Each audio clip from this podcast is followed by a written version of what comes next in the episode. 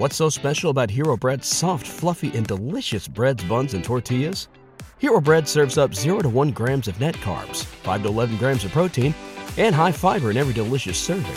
Made with natural ingredients, Hero Bread supports gut health, promotes weight management, and helps maintain blood sugar. Hero also drops other limited edition ultra low net carb goodies like rich, flaky croissants and buttery brioche slider rolls. Head to hero.co to shop today. Io non mi sono mai scusato perché non ho offeso nessuno. Ho ritenuto opportuno far ascoltare un audio. Poi che io abbia detto quella frase, cioè che Voitila usciva di nascosto, è una frase che dicevano tutti, non era considerata una cosa grave.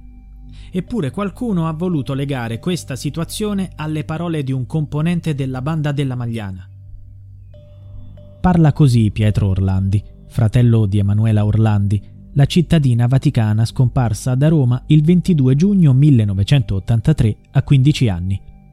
Sono quasi passati 40 anni esatti dalla sua misteriosa scomparsa, ma l'attenzione sul caso non è mai diminuita. Persistono voci che collegano la sua scomparsa alla pista della pedofilia nella Chiesa. Pietro Orlandi, in televisione, ha detto che non deve chiedere scusa a Papa Voitila per il clamore che si è sollevato dopo le sue dichiarazioni. Tutto emerge da un audio che Pietro Orlandi ha consegnato alla Santa Sede, dopo che questa ha avviato una nuova indagine sul caso. Nell'audio si sente la voce di un ex membro della banda della Magliana, Marcello Neroni, che dice, riferendosi al Papa Giovanni Paolo II, Votiva pure insieme se li portava a letto, a letto se li portava, insomma, li portava all'interno del Vaticano. Mm.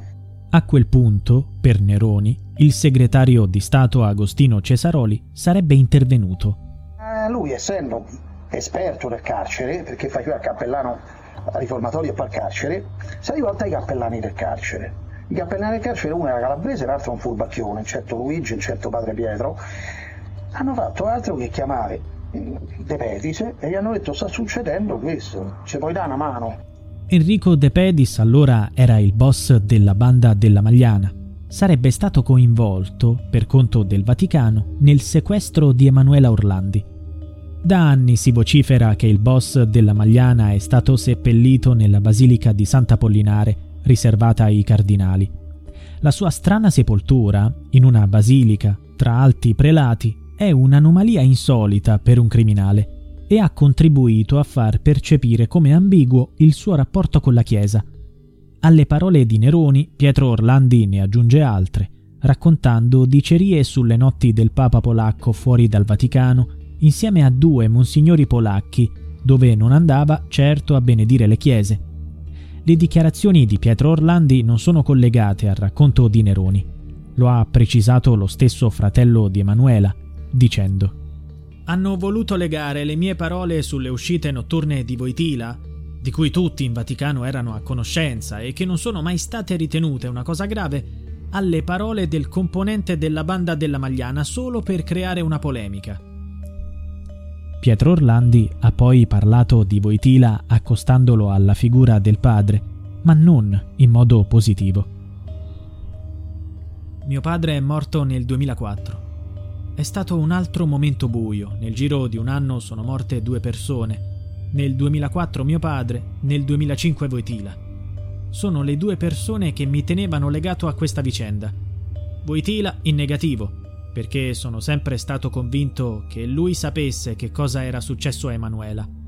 Ricordo quando venne a casa da noi e ci parlò di terrorismo internazionale, ci assicurò che avrebbe fatto il possibile ma poi permise che silenzio e omertà calassero su questa vicenda.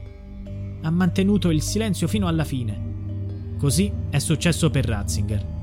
Papa Francesco lo ha fatto per dieci anni. Forse ora hanno capito che il silenzio non è servito. Non posso dimenticare questi 40 anni. E la parola perdono l'ho cancellata dal mio vocabolario. Ma cosa c'entra Papa Voitila con la scomparsa di Emanuela Orlandi? Fu lui a portare l'attenzione del mondo sulla scomparsa della giovane cittadina vaticana. Il 3 luglio 1983, da piazza San Pietro, lanciò un appello ai rapitori durante l'Angelus implorando che venisse liberata. Fino a quel momento gli investigatori non avevano mai parlato di rapimento. All'inizio si pensava ad un allontanamento volontario. La famiglia Orlandi con quelle parole fu messa di fronte a uno scenario nuovo. Dopo il primo discorso, altre otto volte Giovanni Paolo II fece pubblicamente riferimento alla questione. What's so special about Hero Bread's soft, fluffy, and delicious breads, buns, and tortillas? These ultra low net carb baked goods contain zero sugar, fewer calories, and more protein than the leading brands, and are high in fiber to support gut health. Shop now at hero.co. Un nuovo riferimento al caso venne fatto durante l'Angelus della domenica successiva, il 10 luglio del 1983. Il Papa disse: Stiamo facendo tutto il possibile. Poi il 17 luglio del 1983 Voitila fece un vero e proprio appello dopo la consegna all'agenzia di stampa ANSA di un messaggio registrato dai presunti rapitori. I criminali avevano affermato di tenere prigioniera la ragazza e ne avevano legato il destino al rilascio di Ali Agca, il terrorista turco che il 13 maggio del 1981 in piazza San Pietro aveva attentato alla sua vita. Tre giorni dopo, il Papa invitò i fedeli riuniti in piazza San Pietro per l'udienza generale a recitare con lui un'Ave Maria in latino e a pregare per Emanuela. Il giorno dopo, il 21 luglio del 1983, si appellò nuovamente ai rapitori, chiedendo la liberazione incondizionata della giovane.